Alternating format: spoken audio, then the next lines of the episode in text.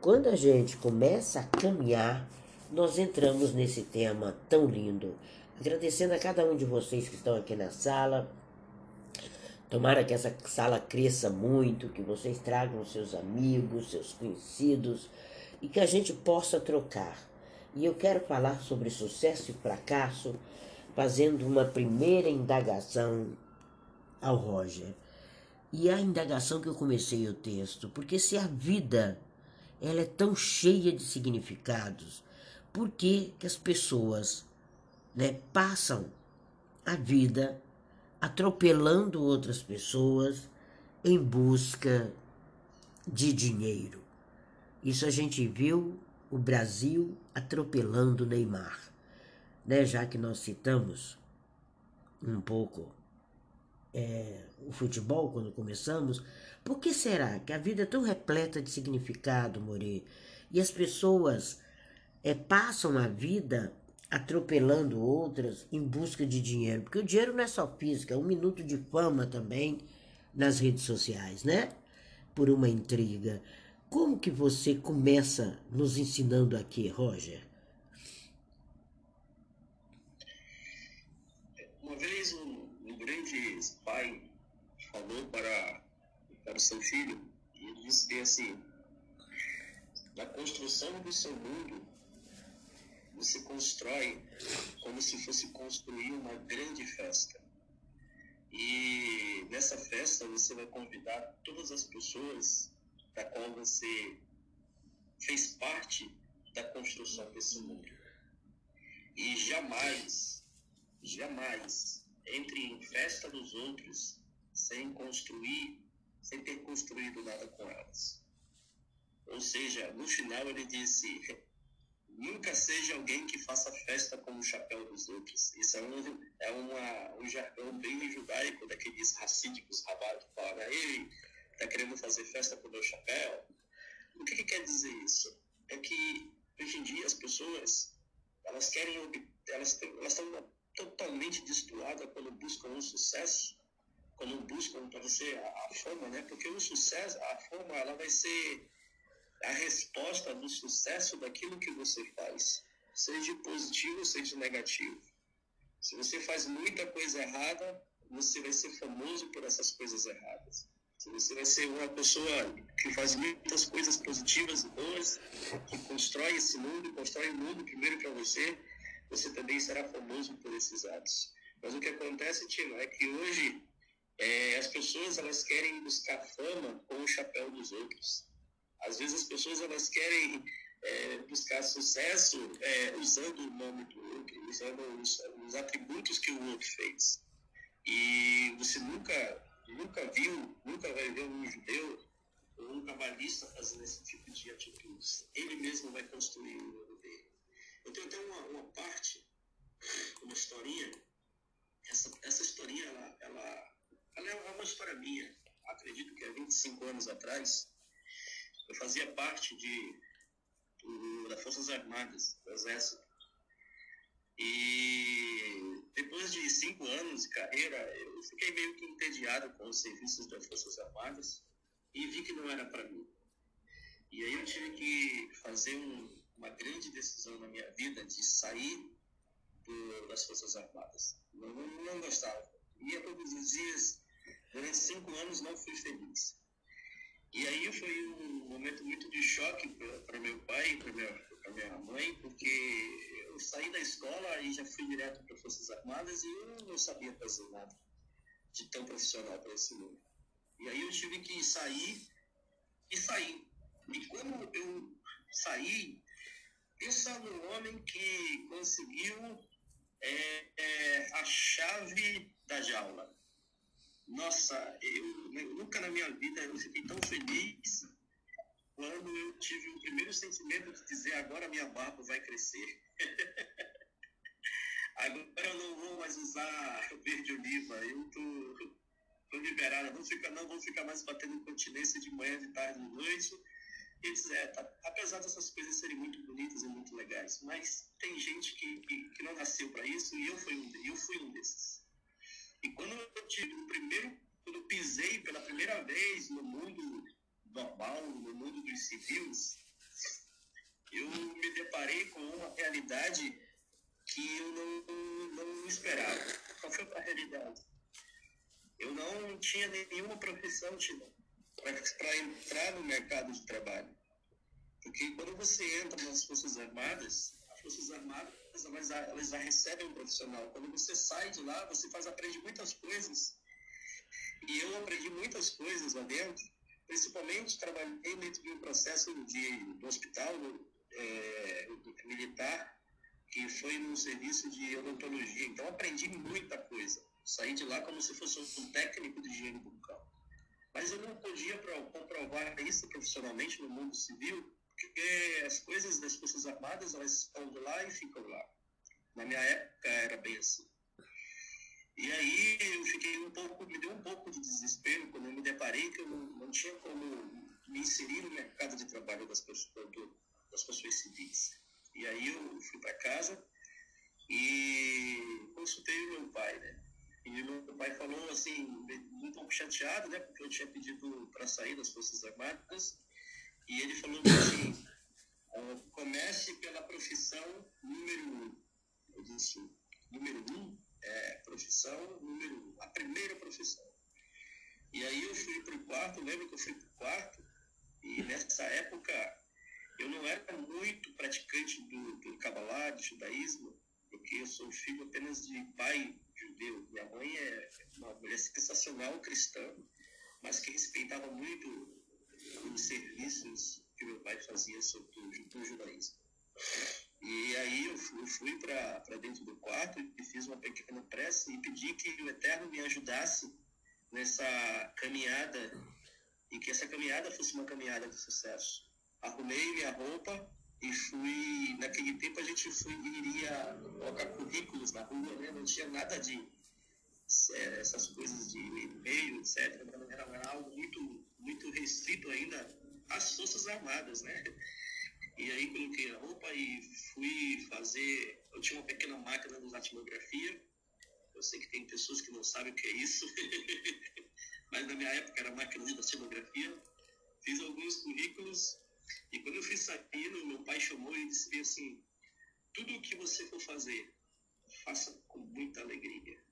O sol vai esquentar, a sede vai bater, a fome vai doer, mas faça com muita alegria, porque a forma de como que você vai começar vibrando é o que vai atrair para você a, a, o sucesso. E esse sucesso vai, vai entrar com, como energia positiva de felicidade. E aí eu fui atrás e passei uma semana atrás, não me encontrava e pedia para o Eterno me dizer qual era a primeira profissão. Qual era a primeira profissão? Qual era a primeira profissão?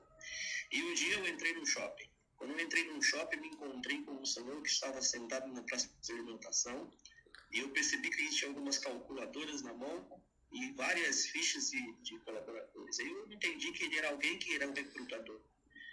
E eu peguei e fui lá com essa pessoa e ele chegou assim e ah, eu sou dono de uma empresa de limpeza e tomo de conta da limpeza desse shopping.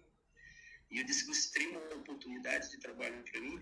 Aí ele olhou para mim, viu meu currículo, meu currículo zerado, só tinha, era, só era, é, fui um ex-oficial militar, e disse, ó, cara, você me conta um pouco da sua história que eu contei, ele achou um pouco estranho, e ele disse, olha, eu, vou, eu, tenho, eu, tenho, eu tenho uma vaga de trabalho e essa vaga de trabalho é para tomar de conta do banheiro do, da praça de alimentação, ou um banheiro muito grande.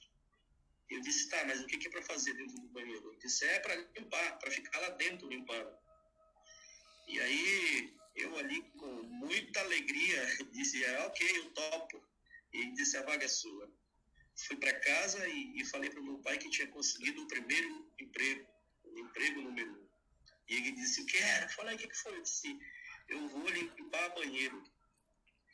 E aí a minha mãe olhou um pouco para mim assim, ela, eu lembro muito bem as palavras dela, disse assim, oh meu Deus, o que que esse garoto está fazendo da vida dele? E que ela achava, ela achava muito estranho, né? Você de repente comandar um pelotão nas Forças Armadas e agora você vai limpar o banheiro. E aí o meu pai falou, disse assim, faça disso o seu mundo de construção, de construa com alegria. Gente, eu fui, fui todos os dias, eu saía de casa muito feliz para limpar o banheiro. E quando eu cheguei na. Oh, mas, meu Deus, Tina, era algo bem catastrófico. Mas eu coloquei na minha cabeça que meus ensinamentos que meu pai dizia, faça e construa o seu mundo com muita alegria. Vibre positivo, porque as receitas e as energias que esse trabalho vai trazer para você vai ditar o seu sucesso. E eu começava a limpar aquele banheiro todos os dias, eu ficava todos os dias lá dentro. E lá dentro eu comecei a fazer limpezas felizes, cantava algumas canções na minha mente, como aquela música Sechalon em Rindei Batobe, e algumas outras músicas da religião da minha mãe, que respeitava bastante também. É, minha mãe cantava, etc. E ficava tudo limpinho. E aí fui para casa, meu pai disse, e aí, como é que você vai fazer, como é que você está no trabalho? Eu disse, está tudo, tá tudo bem. Ele disse, agora você vai ter que buscar o significado de como fazer as pessoas felizes dentro desse seu, desse seu mundo que você está construindo. Eu disse, ué, um banheiro limpo, todo mundo fica feliz. Mas eu fui para lá, entrei dentro daquele banheiro e fiquei perguntando como que eu vou fazer as pessoas felizes. Oh meu Deus, como que eu vou fazer se está tudo limpo? Mas eu estou percebendo que as pessoas elas entram muito rápido aqui dentro, algumas com raiva e outras sem pensar nada, outras preocupadas e etc. E aí eu comecei a dizer assim, vou trazer agora a energia de fazer as pessoas felizes. Vou construir a felicidade dentro desse banco. E aí cada pessoa que usava o banheiro daquele shopping, eu dizia bom dia. Use o banheiro, porque eu estou aqui para fazer com que o banheiro seja um, um banheiro feliz. E todos os dias que as pessoas entravam, eu dizia bom dia, como vai o senhor?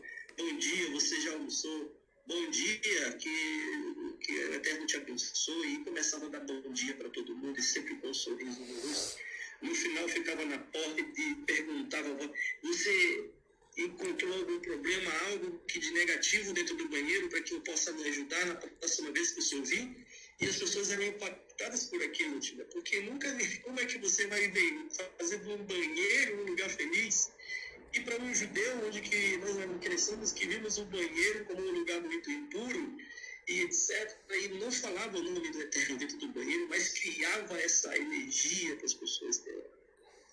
E o que acontece é que quando passou o tempo, as pessoas, meu banheiro foi um banheiro, deu problema, porque meu banheiro foi um banheiro que mais era frequentado dentro do shopping. Nossa, eu entrava dentro daquele banheiro, trabalhava do primeiro momento até o último momento, e o banheiro não, tinha, não parava de ter pessoas indo lá, e tinha gente que ia lá e oh, tudo bom? Eu vim aqui ver você, meu amigo, que limpa o banheiro. Eu, Ei, tudo bem? Que você esteja um bom dia, e etc. E a pessoa nem usava o banheiro e ia embora. E chegavam outras, outras pessoas que estavam chorando e porque tinha um problema de banca, etc. E eu falava, não esquenta que no final tudo vai ser feliz, etc. E aí, resultado disso, me fizeram tirar um líder dos banheiristas do shopping. Agora, você tem a missão de fazer com que todas as pessoas encontrem a felicidade dentro desse banheiro. Então, eu encontrei ali a primeiro, primeiro, primeiro emprego, a profissão número um e eu disse, é aqui é a grande cartada desse mundo. A partir desse momento, começamos, comecei a, a ser promovido, fui, é, virei encarregado de limpeza, virei supervisor de limpeza, e depois foi crescendo, foi crescendo, o negócio perdeu o rumo e hoje eu não sei é, o tamanho da dimensão do, dos negócios. Eu sei que eu estou numa cidade aonde que eu tô, sou gerente operacional e estamos de conta de 480 pessoas somente nessa cidade. Então, cada, cada colaborador tem a sua missão de fazer o mundo melhor. Cada colaborador tem a sua missão de conectar as pessoas.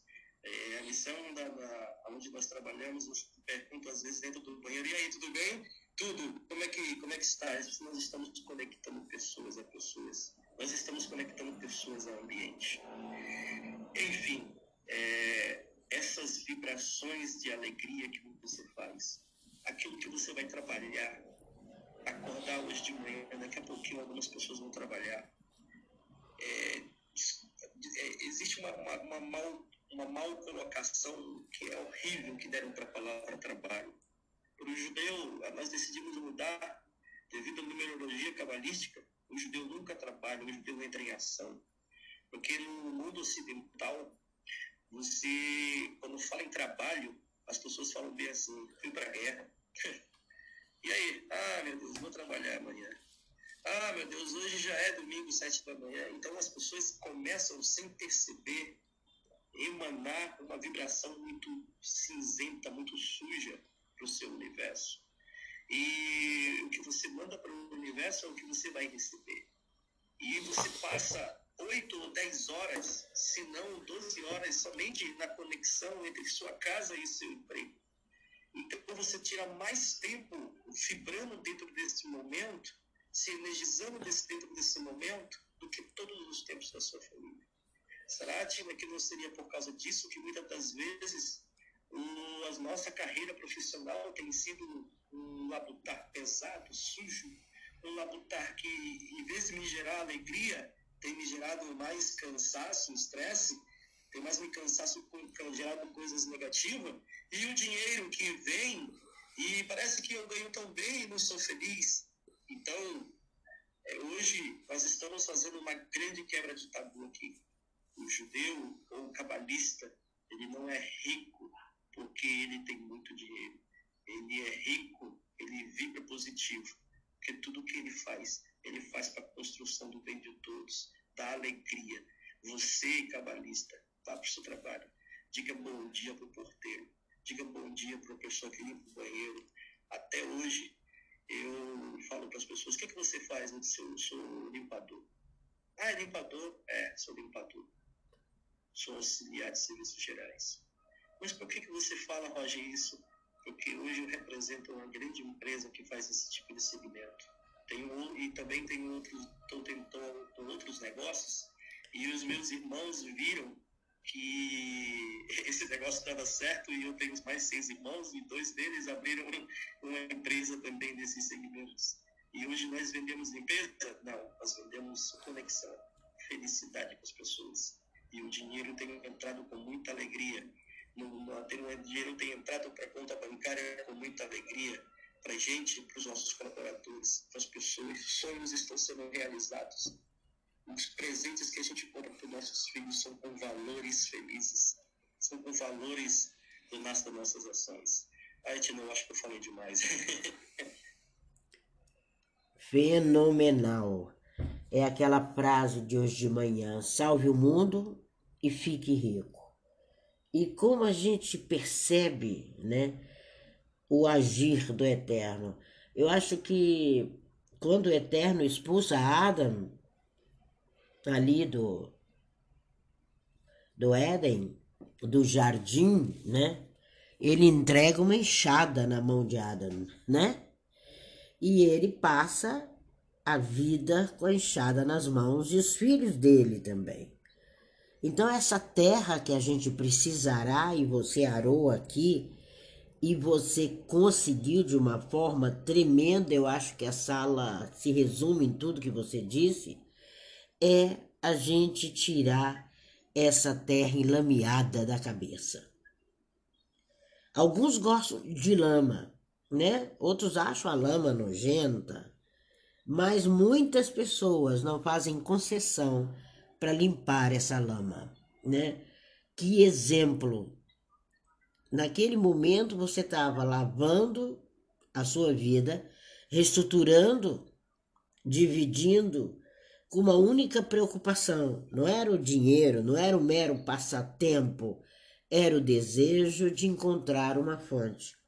É como uma pessoa que vende bugigangas, ou uma pessoa que medita, uma pessoa que esclarece, uma pessoa que tem uma escrivania, qualquer que seja o seu processo, você tem que tirar a lama. Quando a gente busca o nosso propósito, quando a gente busca a nossa caminhada, você nunca imaginou que iria empreender nessa área. e que faria dessa área um produto da melhor qualidade. Esses são os nexos, né, que eu entendo aqui. Se a gente reexaminar tudo que você disse hoje, a gente descobre, né, como o Reb Isaac Luria fala, é, pode perguntar se o homem é um ser tão grandioso, se ele é um ser tão espiritual, por que, que ele precisa comer? É, por quê? Por que, que ele precisa trabalhar?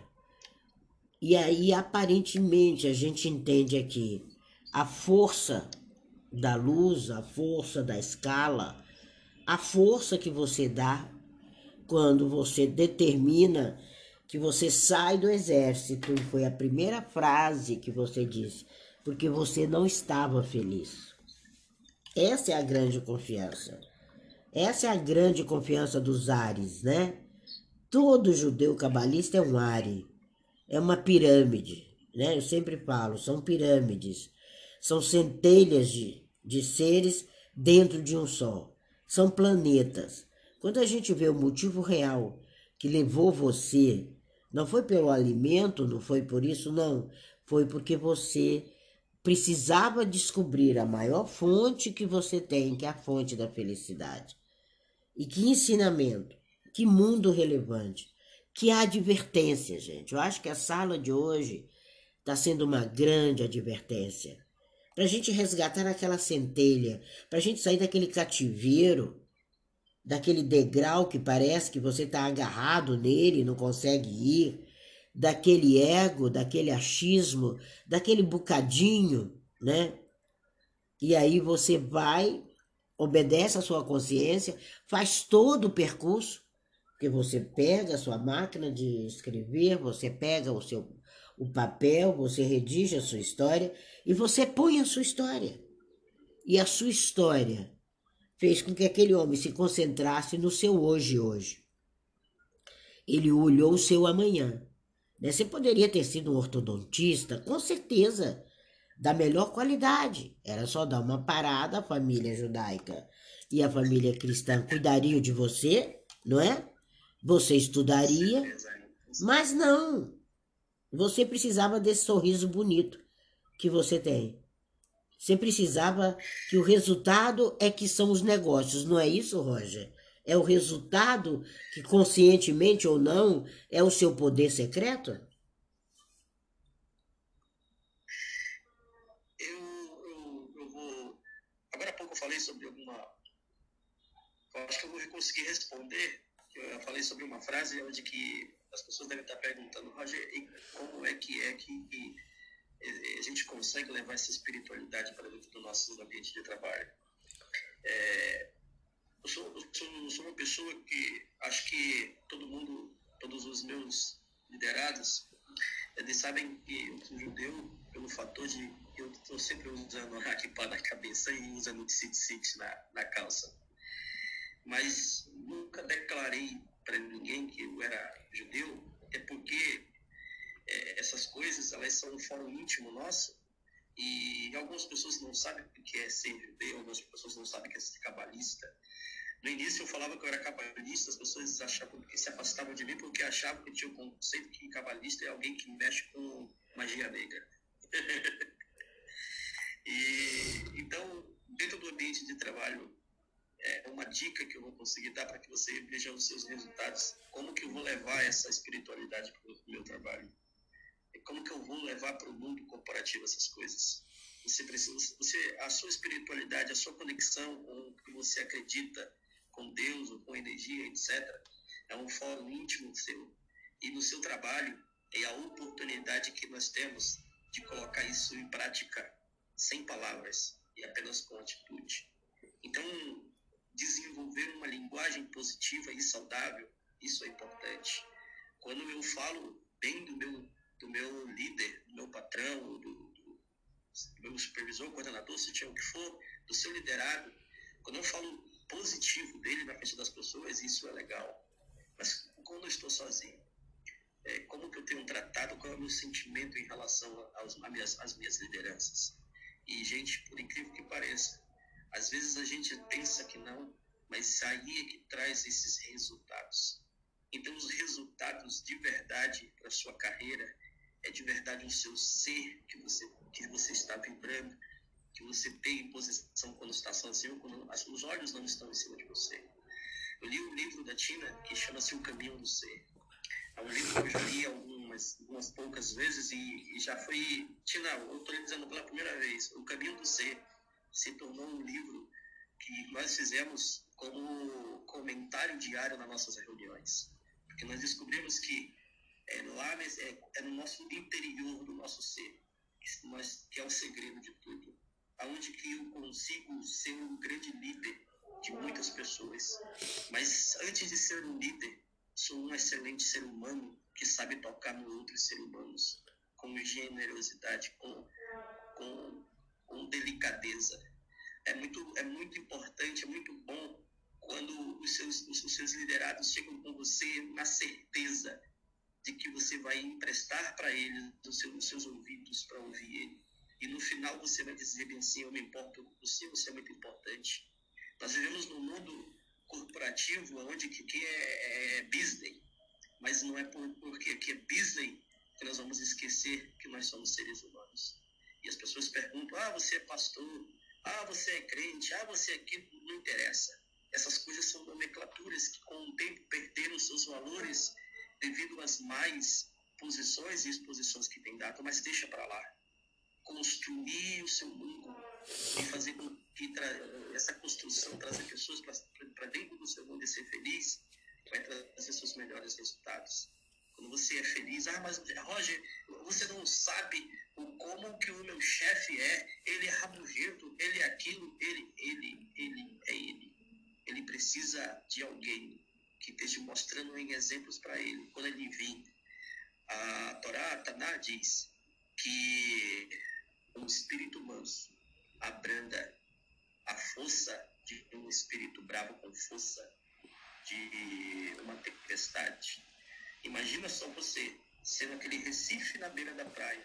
E como que, como que os Recifes recebem a força da onda?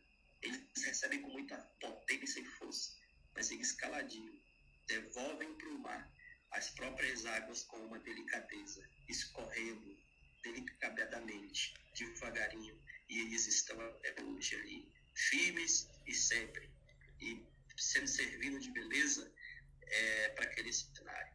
Então, não precisa você ficar gritando, dizendo que é espiritual, não precisa você fazer essas coisas, não. Seja isso na prática, seja isso olhando pessoas, sendo generosas, sendo se disponibilizando para ouvir, para olhar, para entender. Mesmo quando as pessoas não estão olhando para você, mas faça isso. Seja você mesmo.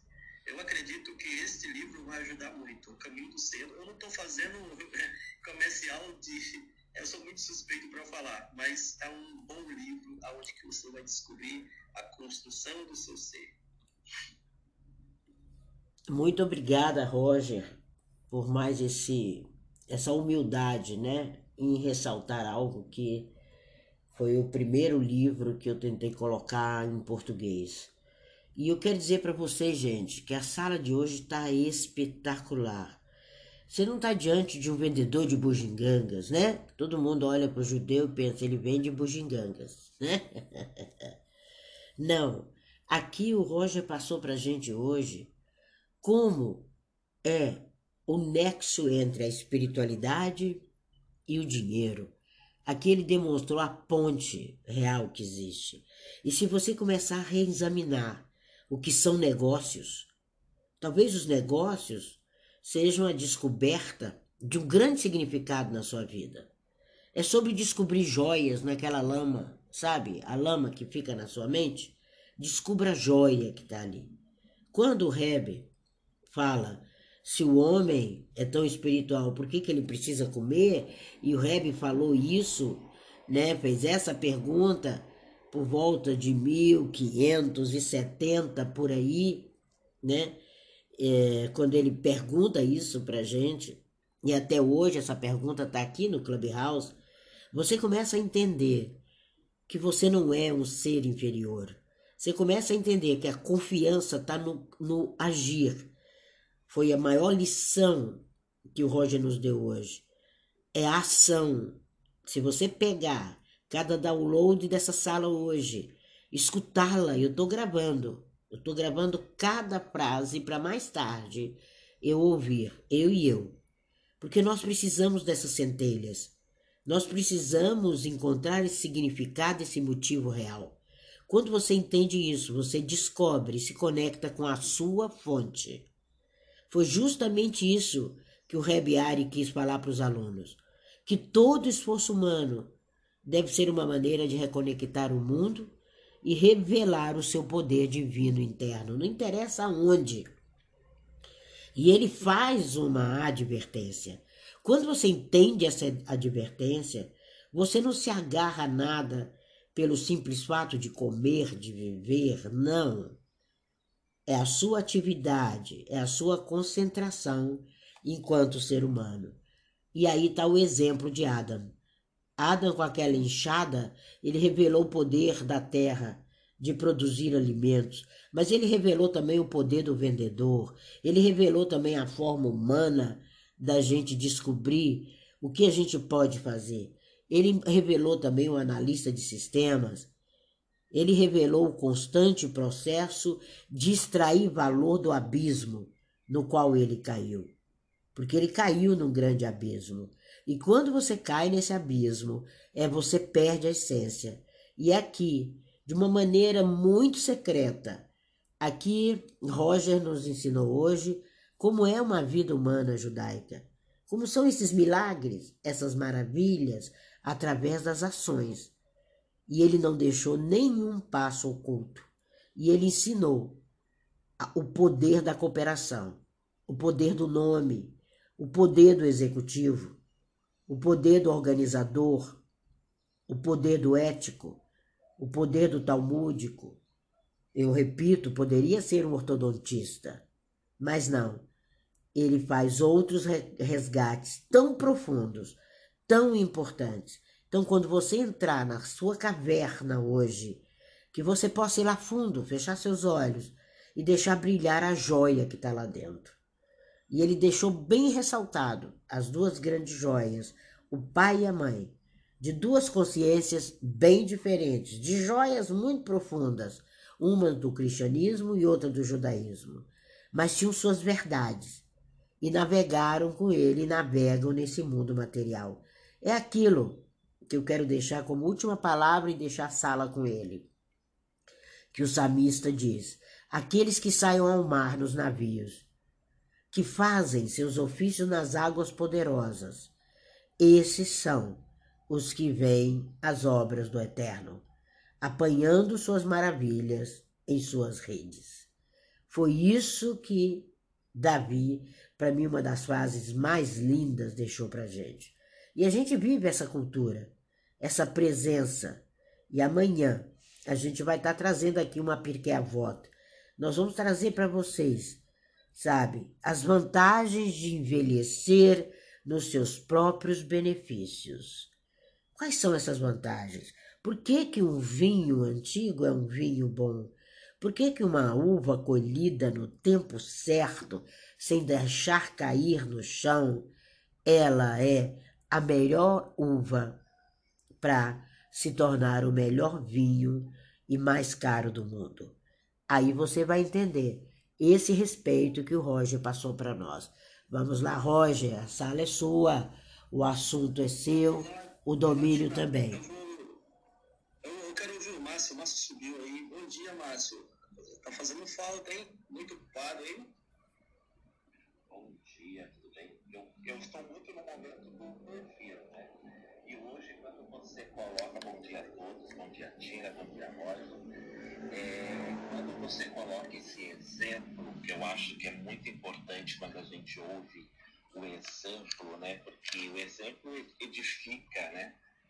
Eu faço o contrário. Eu era o executivo de uma grande empresa francesa, morando na ocasião em São Paulo, no Brasil. E eu saí após 18 anos desta empresa e eu fui fazer o meu negócio e parte do meu negócio eu limpei o banheiro quando eu não tinha a minha equipe. E aí, como que é depois de você chegar, de você comandar um número de centenas de pessoas e você ir que talvez seja algo que as pessoas menos valorizam quem faz o serviço de limpeza. Mas não, eu estava ali por completo, porque eu estava vivendo um, a minha existência, eu estava vivendo o meu aprendizado, eu estava vivendo o meu negócio. E era tão único e tão rico, porque eu sou também um cara, além de um administrador, eu sou um designer de interiores. E quando um designer de interior ele só é para muitos visto como o cara da estética, de qualquer coisa, das famosas casas de revistas, eu transfiro isso para um profissional que tem o amor. E eu tenho um amor pela casa, eu tenho um amor pelo lar. Então, quando eu projeto isso, eu sei desde o comecinho daquele trabalho até o final daquele acabamento. Então, fazer essa limpeza para mim era tão incrível, incrível que pareça, é incrível, porque eu estou fazendo para o outro viver melhor. E eu acredito muito que quando a gente faz para o outro viver melhor, parece que tudo vem à tona. E cada coisa que eu consegui com esse trabalho, e o que, que era esse trabalho? Eu comecei alugando o meu apartamento numa plataforma de temporada e de repente o pai de um amigo falou, Márcio, cuida do meu apartamento, faz o projeto e eu saí, que hoje eu moro na Alemanha, já fazem três anos, e quando eu saí de São Paulo, do Brasil, eu tinha 15 apartamentos sob a minha tutela. Ou seja, foram mais de 500 hóspedes entre chegadas e partidas dezenas de países, praticamente aí 80% de brasileiros que eram que usavam essas plataformas de temporada, locação de temporada. E aquilo era muito satisfatório para mim, primeiro porque era o meu trabalho, era o meu ganha-pão e eu tinha algumas outras pessoas que estavam também sobre esse negócio, mas eu estava 100%. E quando eu saí dessa empresa, eu dei as costas a ela com um agradecimento, porque não é fácil quando você sai de algo de muitos anos, quando você é um cara que é visto, não era o Márcio Vargas, é o Márcio da empresa tal. E quando a gente sai desse título que nos dão, eu não eu aceitei enquanto eu estava lá. Mas quando eu saí, eu sou ainda o Márcio Vargas e eu sou o que eu acredito que eu seja. Eu não sou uma empresa, eu não sou um crachá. E esse grande desafio, eu acho que é onde nós temos que tentar batalhar todos os dias para não aceitar títulos. Os nossos títulos somos o que nós somos. Então, não aceite carreira, porque a carreira ela é passageira. Agora nós não somos passageiros. Então eu acho que é um grande desafio quando você eh, se desliga de uma empresa, quando você se renova para uma outra coisa e está ali pronto esperando para a gente. Eu não fiquei triste. Sabe por que, que eu não fiquei triste? Porque eu sabia que algo grandioso estava me esperando. Hoje eu moro num outro país, tem um grande desafio de morar num outro país, um grande desafio do aprendizado, um grande desafio da língua, um grande desafio da cultura, mas eu estou 100% aqui. E quando eu estou 100% hoje, eu também tive que sair de um lugar que eu amava, que era São Paulo, um cara que conheço todos os cantinhos paulistanos, porque eu sou um cara que eu ando a pé, eu vou no lugar, eu entro no lugar, e para muitas pessoas achavam que não ia dar certo de eu morar na Alemanha. De novo, elas me depararam com os títulos, e eu não aceitei o título. E eu chego hoje também com um negócio, sem conhecer tanto a língua, nessa coisa do aprendizado, de tentar, E hoje tem um negócio que eu trago artistas para mostrar o trabalho deles aqui na Alemanha, valorizando as expressões artísticas do Brasil. Então, de novo, muitas vezes vai aparecer que não é possível, que tristeza que está me acontecendo, eu estou perdendo isso, você não está perdendo. Se volte para si, veja o que aprendeu, se renove e esteja 100% para que a outra situação que está ali na frente te esperando. E eu acredito muito que é hoje o ditado que a Tina nos coloca como a palavra do dia, é portas e janelas abertas. Eu nunca esqueci quando a minha avó, um dia olhando a certidão de casamento dela, Arami Medeiros Vargas, casa Aristides Farias Vargas, em muitos anos atrás, sobre portas e janelas abertas. Será que a gente está, de fato, com portas e janelas abertas? Então, eu acho que a gente tem que buscar ser 100%, buscar estar pleno, abrir de fato esse coração, porque as oportunidades estão batendo constantemente. A gente só precisa vê-las, realmente enxergá-las e não aceitar qualquer que seja algo que nos coloque como rótulo que não seja de amor, de verdade e de respeito. Super obrigado, bom dia.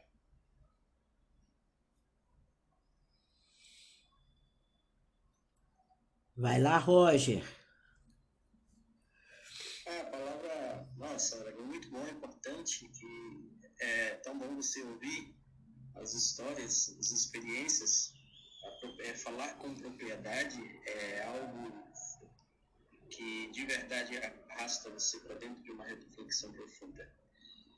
É isso aí, não perder a essência jamais. É...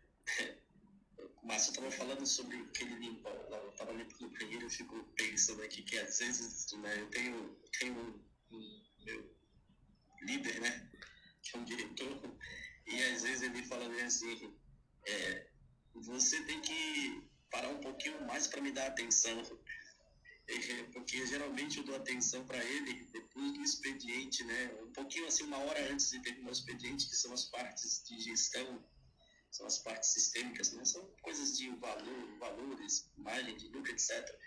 Porque é, eu acho que é muito importante você não perder a essência. Você não pode deixar de ser o cara que conquista e subindo para construir um mundo cada vez melhor mas visitar um banheiro para ver se, banheiro, se os banheiros estão limpos, eu acho que isso é, não é imprescindível, você não pode deixar.